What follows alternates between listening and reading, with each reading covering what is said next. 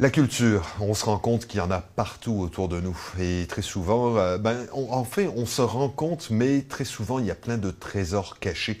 Euh, tout ça, ça se situe dans le cadre d'une politique culturelle. Et c'est, euh, bon quoi, il y a la ville de Gaspé qui a une politique culturelle, mais il y a aussi la MRC de la Côte de Gaspé qui en a une. Et pour nous parler de la politique culturelle révisée, on reçoit ben, Julie Pinault, qui est agente de développement culturel pour la MRC de la Côte de Gaspé. Exact. Fait que tout d'abord, bienvenue parmi nous, Julie. Merci de me recevoir. très, très, très content de te recevoir parce que quoi, c'est, euh, lundi le 22 mars dernier, on a assisté au lancement virtuel. Euh, c'est, là. on dirait même pas que c'est de saison, c'est d'époque, on fait ça virtuel maintenant. Et euh, c'est ça, on, nous a présenté un petit peu le processus par lequel a été révisé les différents intervenants. Mais j'aimerais savoir, pour, pour commencer, là, politique culturelle de la MRC de la Côte de Gaspé, en quoi ça consiste et pourquoi? OK. Bien, une politique culturelle, ça vise à se doter d'orientation, puis d'objectifs, puis d'une vision où on veut s'en aller au niveau du développement culturel. Puis nous, comme MRC, c'est quoi notre champ d'action? Mhm. Donc, euh, nos rôles, nos responsabilités, puis comment on veut travailler avec, euh, avec les artistes, avec les organismes. C'est un peu là-dessus que se base une politique. Et d'une cette politique-là découle surtout des plans d'action. Donc, nous, on les fait euh, sur trois ans et ça vient s'asseoir sur ces orientations, sur ces objectifs-là. Là, si j'ai bien compris, la, politique culturelle, là, celle-ci est, révisée. Euh, l'autre a duré un petit peu plus de trois ans quand même. Elle a duré dix ans. Donc, euh, tu sais, c'est quand même assez général. C'est pour ça que c'est intéressant une politique. Si on veut avoir une vision à long terme, on peut pas changer ça à tous les trois ans. Nécessairement. Si on veut se donner une vision long terme, un dix ans, c'est jouable. Après dix ans, ben, le milieu change, l'environnement change, mhm. la technologie évolue énormément, les besoins sont plus les mêmes. Donc, c'est pertinent de faire une, une révision une révision euh, d'une politique, somme toute, c'est de faire l'évaluation de ce qui a été fait Mhm. et presque d'en faire une nouvelle. c'est autant de travail, d'où le fait que ça a duré quand même là, une grosse année. On a 300 personnes qui ont été consultées à travers euh, différents, euh, différents processus. Fait c'est un, une bonne job.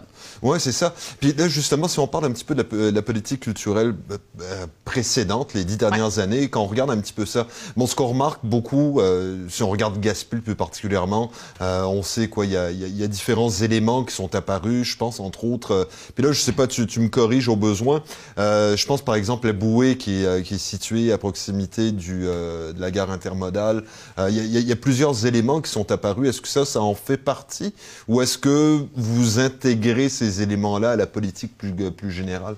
Bien, la politique avait des objectifs, par exemple, de mettre en valeur l'art et la culture du territoire, ce qui est mhm. un objectif quand même assez large, mais ça nous permet de nous adapter quand il y a effectivement des choses qui changent.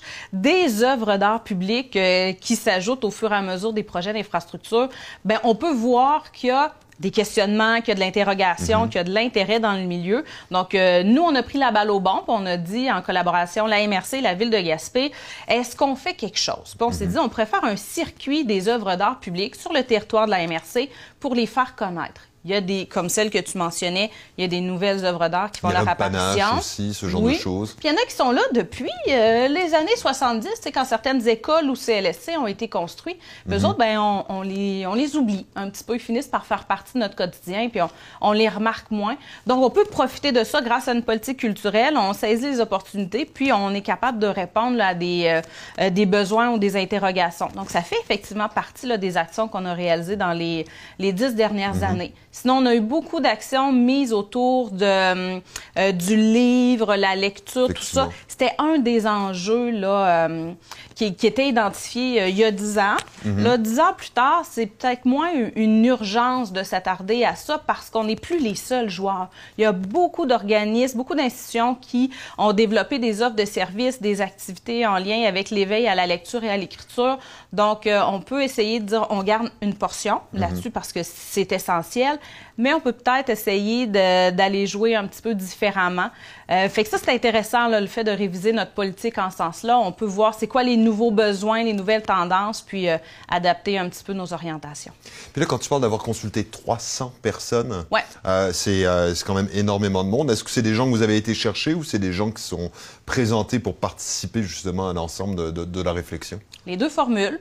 En, dans un premier temps, on a fait un, un sondage aux citoyens pour savoir c'est quoi vos attentes face à l'offre culturelle? C'est quoi votre perception? Donc, on fait un petit peu un état de situation. On a eu beaucoup de participation à ce niveau-là.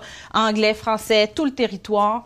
Euh, ensuite, on a eu des rencontres euh, ciblées, un peu style focus group, journée de travail, avec des artistes, des intervenants culturels, parce que euh, c'est dans les premiers concernés par une politique culturelle. Fait que c'est important qu'avant qu'on commence à aller trop loin, il faut que ces gens-là soient partie prenante du processus dès le départ. Fait qu'on a fait ça. Ensuite, on a fait d'autres rencontres de travail, un comité de 10 personnes, des intervenants des artistes qui ont été là, mon Dieu, pendant au-dessus d'un an, là, puis on, les salue parce qu'on a donné beaucoup de temps bénévole là-dessus. Mhm. On est revenu encore en consultation euh, publique pour voir ce qu'on vous propose, est-ce que ça fait du sens? Euh, on a eu la chance de pouvoir les faire là, avant que la pandémie arrive, donc en personne, mais après, on a consulté euh, aussi virtuellement, on était rendu là. donc, avec tout ce processus-là, on est à au-dessus de 300 personnes là, qui ont pu prendre part au processus. C'est beaucoup de monde. Puis dis-moi, là, on passe à travers tout le processus, on se rend compte que c'est un processus qui est long. Euh, qui n'est pas nécessairement lent, mais qui est long parce qu'il y a beaucoup d'intervenants.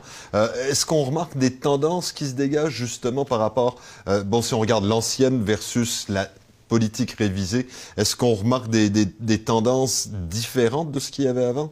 il y a une, une préoccupation beaucoup plus forte par rapport au patrimoine. Tout ce qui est ah. l'histoire, euh, le patrimoine, le patrimoine bâti, euh, le patrimoine culinaire, euh, les savoir-faire traditionnels, la musique, tout ça, on, ça, ça, a vraiment pris une partie des discussions assez importantes, autant dans les consultations publiques que le travail en comité.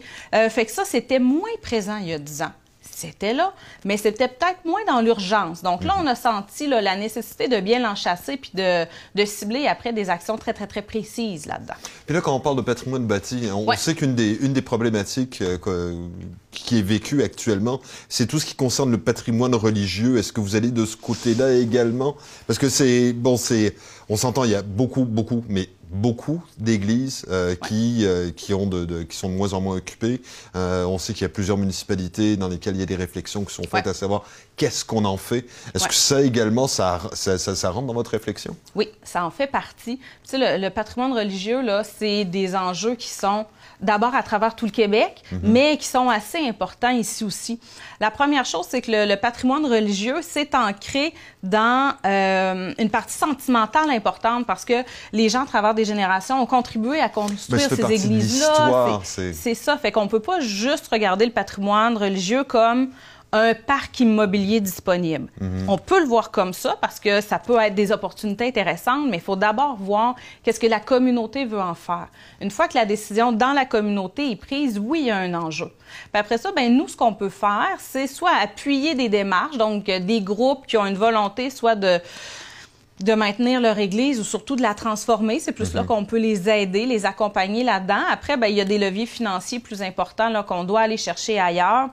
Puis il y a une partie de mise en valeur de ce qui existe. Si on veut sauver des églises, il faut s'assurer que les gens les connaissent bien, euh, à quel point elles sont importantes, qu'elles sont belles, c'est quoi leur architecture, c'est quoi leurs caractéristiques. Des fois, il y a des artisans, des architectes super importants qui ont travaillé là-dessus, puis on le sait pas. Mhm. Donc, euh, nous, on a choisi quand même d'avoir une action spéciale au niveau du patrimoine religieux, euh, mise en valeur et animation, donc pour supporter les gens qui ont des projets là-dedans, puis nous-mêmes en initier.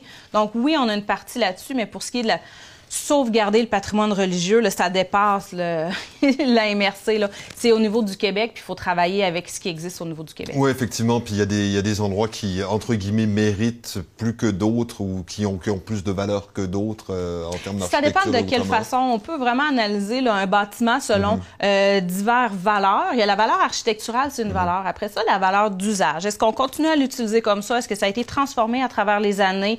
Fait que, tu sais, il y a vraiment beaucoup de façons de la regarder. aussi de, de de, de, de, de, le maintenir ou de le développer dans une autre vocation, par ben exemple? Oui, si on se questionne sur un village, il y a une église, mettons, qui est à mhm. transformer, on se dit, s'il n'y avait pas l'église, quel besoin on a dans notre communauté qui nécessiterait de bâtir quelque chose? Ben, on a l'église. Est-ce que ça fait du sens qu'on l'utilise? Est-ce que ça garde sa vocation communautaire aussi? Parce que l'Église était construite pour ça? Mm Il y a beaucoup de réflexions, puis ça doit se faire au rythme des gens. C'est important de, respecter ça. Puis si le choix, c'est de la maintenir, bingo. Puis si mhm. c'est de la transformer, ce sera ça. Ça, c'est au niveau du patrimoine religieux en tant que tel, puis des, de, de, ces grands bâtiments qui, qui ont besoin d'amour ou qui doivent être appelés à être transformés ou autrement. Mais si on regarde justement là, au niveau des projets culturels, là, dans la perspective de Bon, là, c'est 21-23.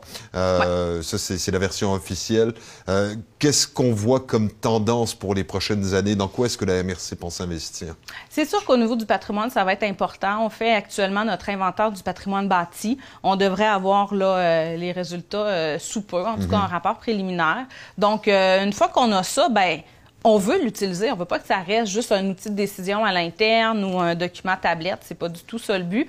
Fait qu'on pense à faire des capsules vidéo. C'est peut-être un peu mhm. l'émission Passion Maison où on allait voir chez des gens euh, comment votre maison a évolué, qu'est-ce que vous avez fait pour la garder. Donc, tu sais, ça a suscité vraiment cet inventaire-là un intérêt chez les citoyens euh, assez important. On s'y attendait, mhm. mais quand même. Fait que les gens sont intéressés à nous dire, venez chez nous, j'ai une maison extraordinaire, j'aimerais ça vous la montrer hey, bingo, il y a peut-être quelque chose à faire. Très fait qu'on a cette idée-là. Ouais. Mhm. On veut organiser aussi, quand on pourra, une journée du patrimoine, vraiment dédiée aux citoyens. Aller chercher des ressources, aller vous inspirer. Euh, il y a cette idée-là, on va voir. Là, on veut la mhm. faire en présence, donc c'est pas, c'est pas tout de suite, tout de suite.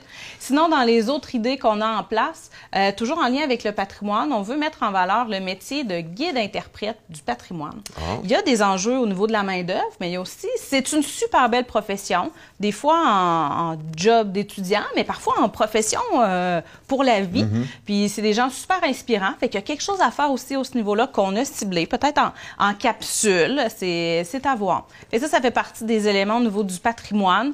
Euh, sinon, on veut mettre en valeur le travail des artisans en métier d'art. Mhm. On est en discussion aussi, voir est-ce que ça peut être euh, euh, de qu'on ait filmé comment ça se passe dans votre processus de création. Mhm. Est-ce que c'est de faire comprendre que derrière, je sais pas moi, un bol en poterie, ben il y a des années de travail, il y a des années d'expertise, d'études, on part de, euh, du produit brut, on l'a même là. Donc pourquoi ça vaut ce prix-là, c'est important mhm. aussi. Ou est-ce que euh, fait qu'on on réfléchit là avec eux pour savoir comment on peut bien mettre en valeur le travail de, de nos artistes en métier d'art. On aimerait aussi créer un passeport culturel, donc pour favoriser euh, à ce que tout le monde puisse avoir accès à différents lieux culturels. Par exemple, est-ce que ça pourrait être disponible dans nos bibliothèques? On veut aussi utiliser les bibliothèques comme pas juste un dépôt de livres, mais aussi des lieux d'animation. Donc, euh, est-ce qu'on intègre des petits laboratoires numériques là-dedans? Ça aussi, c'est en discussion de, de, ce qui sera possible, mais ça fait partie des idées qu'on a. Fait qu'on est un peu dans là D'accord. À ce moment-là, les bibliothèques deviendraient un peu comme des ambassades du, du, du, patrimoine où on pourrait retrouver quoi? Des références, de la documentation par rapport aux, aux, éléments qui se retrouvent autour de nous? Ça pourrait. Ça pourrait être aussi des lieux d'expérimentation où on fait de l'animation puis on arrive avec, euh, avec des imprimantes 3D puis on a un logiciel puis on est capable de reproduire quelque chose qui était là jadis. Et ça, c'est sur la table à dessin, mais il faut que ça se construise avec les gens en place aussi. C'est ça. Puis là, on s'entend que là, pour le, à ce stade-ci, là, tu, puis euh, tu, tu, me corriges, j'ai l'impression qu'il y a beaucoup d'idées. Euh, Et puis qu'il va y avoir une évolution, justement, dans la planification de ce, que, de ce que vous allez proposer. Oui. Avec le, nous, dans le fond, nos actions culturelles sont financées à 50 avec le ministère de la Culture. Mm-hmm. Donc, euh, on a fait ce, ce plan d'action-là oui, par rapport aux consultations qui avaient lieu dans la politique culturelle, mhm. mais aussi en contexte pandémie. Donc, on a fait nos actions assez larges pour être capable de s'adapter là, selon ce qu'on va être capable de faire. Fait que c'est certain qu'on est actuellement pas toujours en mesure de dire ben ça va se passer de telle façon en 2022-2023, mhm. mais euh, nos thématiques sont là puis c'est vraiment ce qui a été sorti dans les consultations de politique. C'est ça qui était super intéressant de réviser la politique, c'est on avait nos orientations, mais on avait aussi une liste d'actions. Donc, on est mhm. arrivé au ministère de la Culture. Voici ce que notre milieu a besoin, qu'est-ce qu'on peut faire. Donc, euh, c'est comme ça qu'on les a choisis un petit peu nos actions. Mais oui, elles sont portées à évoluer. Puis on a gardé ce qui était super important, un fonds culturel, une partie, un tiers de notre budget qui est dédié aux initiatives du milieu. Donc on est encore là, dans cette possibilité-là. Si un organisme veut faire une activité d'animation, viens nous voir, on peut euh, octroyer des sous pour ça. C'était super important qu'on soit pas les maîtres d'œuvre à 100 mm-hmm. de toute action euh, en développement culturel, mais on garde une partie importante là, pour supporter le milieu. Ça, c'était essentiel qu'on garde ça. Puis là, ce que vous comptez faire, est-ce que vous comptez sortir une programmation, euh, je ne sais pas, à quelques mois euh, d'avance ou à une année d'avance, ce genre de choses? On va y aller à, la pièce. On va y aller à la pièce selon euh, comment la situation évolue, qu'est-ce qu'on peut faire. Puis la MRC porte rarement seuls les projets. Mhm. C'est la plupart du temps, c'est en collaboration avec le milieu. Mhm. Donc, euh, au fur et à mesure, là, on le travaille toujours en collaboration.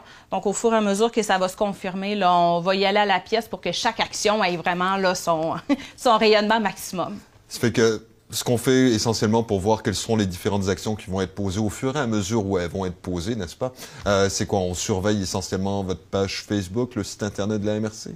Euh, oui, notre site Internet, notre page Facebook, mais aussi on a une volonté là, de continuer à être présent dans les mhm. médias, donc euh, de, de, surveiller vos médias locaux, effectivement. Dont Télégaspé. Dont Télégaspé. Puis euh, ça va me faire plaisir de revenir si vous me réinvitez pour les prochaines actions, c'est sûr.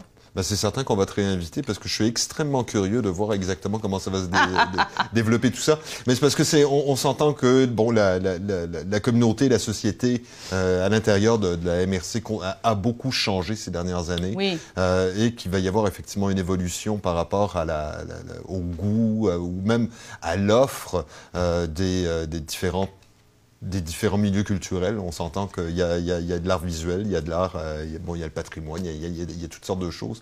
Puis là, j'ai l'impression que vous avez vraiment décidé de soutenir l'ensemble. Oui, puis on veut pas faire à la place du milieu non plus. Donc, euh, moi, je peux avoir, par exemple, sur, euh, sur ma liste, on, on disait qu'on veut développer un nouveau lieu reconnu mm-hmm. d'exposition en art visuel. Nous, on part pas seul pour développer ça. Donc, si quelqu'un a ce projet-là, on s'associe avec pour le travailler ensemble. Donc, on est vraiment à l'écoute du milieu. Puis, euh, ce qui fait que des fois, là, on fait pas nos actions tout de suite, tout de suite. On attend de voir, on discute, on collabore. Puis, ces temps-ci, ben, les collaborations, ça se fait différemment. Ça prend plus de temps. Nécessairement. Donc, euh, ça change un peu la, la, game, mais on veut vraiment le faire avec le milieu, là, systématiquement. Puis, on s'entend, il y a des sous en plus pour supporter différents types de projets. Oui. Puis, la MRC met quand même un 15 000 par année. Le ministère de la Culture met un autre 15 15 000. Donc, ça nous fait quand même un beau montant sur trois ans. Puis, euh, la Ville de Gaspé aussi, pour ses activités en animation culturelle, met un 15 000. Le ministère rajoute. Fait ensemble, on fait quand même là, un, 180 000 là, sur les trois prochaines années qu'on peut mettre en développement, en animation culturelle. Fait ça, c'est intéressant. Puis on le travaille. Puis je suis fière de pouvoir le dire, la MRC puis la ville ensemble. On a une belle dynamique. C'est pas comme ça partout. Dans d'autres territoires, il y a les MRC, les villes qui ont chacune leur entente, chacune leur plan d'action.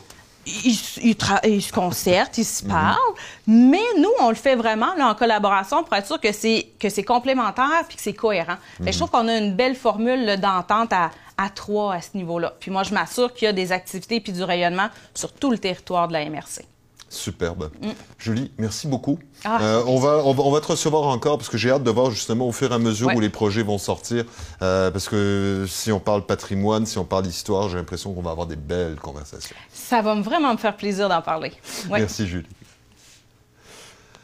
Julie Pinault, donc, euh, euh, quoi, euh, agente de développement culturel pour la MRC de la Cour de Gaspé. On s'entend que, bon, c'est un plan de match politique culturel révisé pour 2021 jusqu'à 2023. si vous avez des idées, n'est-ce pas merveilleux? Il y a des sous qui sont disponibles. Ça fait que c'est pas très compliqué. Si vous avez des projets à proposer euh, qui se situent justement dans, le cadre de cette euh, politique culturelle, vous avez euh, tout simplement à contacter Julie Pinault, agente de développement culturel pour la MRC de la Cour de Gaspé. Puis je suis certain qu'elle sera très, mais très heureuse d'entendre vos propositions.